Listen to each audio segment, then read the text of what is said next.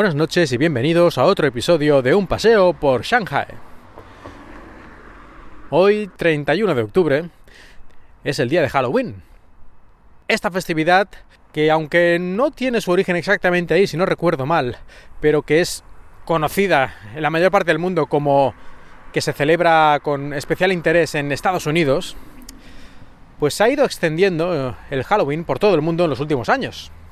Incluso en España, que yo diría que incluso hace solo 10 años prácticamente nadie lo celebraba, lo veíamos en las películas, pues ahora en España parece que se ha convertido ya en una celebración muy habitual en la mayor parte de los lugares, con todos los disfraces y lo de ir a pedir caramelos por las puertas y todo esto.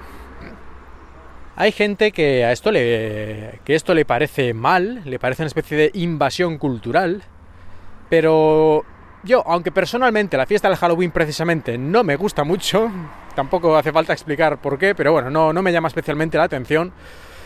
A mí no me parece negativo que la gente pueda incorporar los intereses culturales, los, eh, las fiestas, las tradiciones, la gastronomía o las historias de cualquier otra cultura. O sea, a mí me parece que esto siempre es un enriquecimiento siempre que, no sé, que no sea obligado, que no te obliguen, que no sea una especie de, de, imposición. Pero si es libremente, me parece excelente, ¿no? Que las culturas se mezclen y que se muevan de manera, digamos, natural, como ha sido siempre y como no puede ser de otra manera.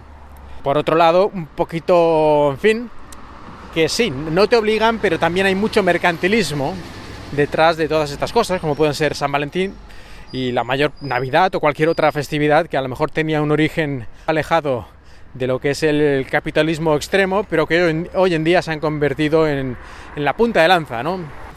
Y Halloween, lógicamente también, hay un montón de dinero y las empresas tienen mucho interés en que este tipo de festividades que requieren comprar un montón de tonterías e incluso cambiarlas cada año, porque claro, el disfraz no lo vas a repetir dos años, esto sería una vergüenza. Bueno, pues todo esto mucho dinero para ciertas industrias, así que pues, sí que hay una presión para que todo el mundo y los niños y los padres y todo el mundo participen y se gasten su dinero. Bueno, una de cal y otra de arena. ¿Pero por qué estoy hablando de esto? Pues porque aquí en China también ha llegado el Halloween. Y a mí aquí me sorprende, me sorprende mucho más que en España, porque aquí, que siempre están prohibiendo películas, libros y otras cosas porque dicen que atacan o quieren menoscabar la cultura tradicional china, todo con mayúsculas, pues aquí es chocante. Es chocante entrar en un supermercado, así normal, el supermercado de la esquina, y encontrarte justo a la entrada cinco o seis estanterías repletas de calabazas de plástico, trajes de bruja y caras de estas del asesino de, de las películas de Scream. Es realmente chocante, porque además, claro, no te lo esperas. Aquí en China esto es completamente ajeno, porque quieras que no, en España mismamente, pues eh, hay una relación relativamente más cercana con América e incluso con Estados Unidos, por muchos motivos culturales, económicos y tal. Pero aquí en China, aquí en China, hasta hace cuatro días casi, como quien dice, pues el país estaba aislado del mundo. Así que cualquier tipo de aparición como este Halloween, así en un lugar tan cotidiano como es un supermercado, francamente, a mí por lo menos me llama mucho, mucho la atención y no sé si decir que me da un poco de pena, ¿no? Porque aunque antes he comentado que cada uno hace lo que quiere, aquí esto me suena mucho la manera en que se ha hecho y tan rápida, porque hace unos pocos años, dos o tres años, yo esto casi que no se veía y ahora de repente está en todas partes.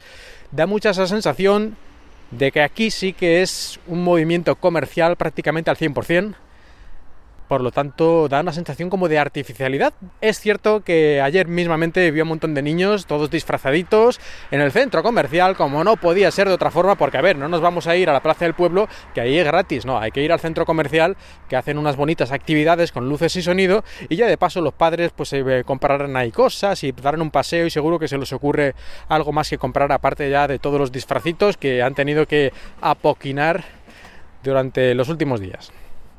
Em, sea como sea, mm, China, que siempre está intentando luchar contra esta invasión cultural, esto lo acepta de manera tan rápido. Y como he dicho hace un par de minutos, la explicación que me viene a la cabeza es que han visto que es un buen negocio y aquí las cosas que son un buen negocio para China, lo demás eh, se queda en segundo plano. Aquí siempre que protestan contra algo o que censuran algo o prohíben algo, como puede ser, pues aquí en China está prohibido pues, el servicio de Netflix, que creo que está prohibido Netflix solo en algo así como Corea del Norte, Irán y China, ya para que veáis un poco el nivel. Bueno, pues aquí está prohibido, pero no por, realmente por ningún tipo de censura, porque siempre podrían permitirlo y pedirles que prohibieran esto, esto y esto y aquello, o estos temas. Esto lo hacen en, otras, en otros casos. Pero cuando una cosa la prohíben así sin darte ninguna opción, es simplemente porque prefieren hacer negocio ellos mismos. Es por el dinero. Sigue el dinero, estúpido. Y aquí en el Halloween, pues lo mismo. En el Halloween habrán visto que hacen un montón de dinero y que al fin y al cabo lo de la invasión cultural les importa un pimiento si se pueden forrar y adelante amigos. De hecho yo he visto más publicidad del Halloween que de algunas de las tradiciones festivas chinas. Así que con eso yo creo que queda todo dicho. Hasta aquí este episodio del podcast. Eh, espero que hayáis disfrutado de este paseo por Shanghai. We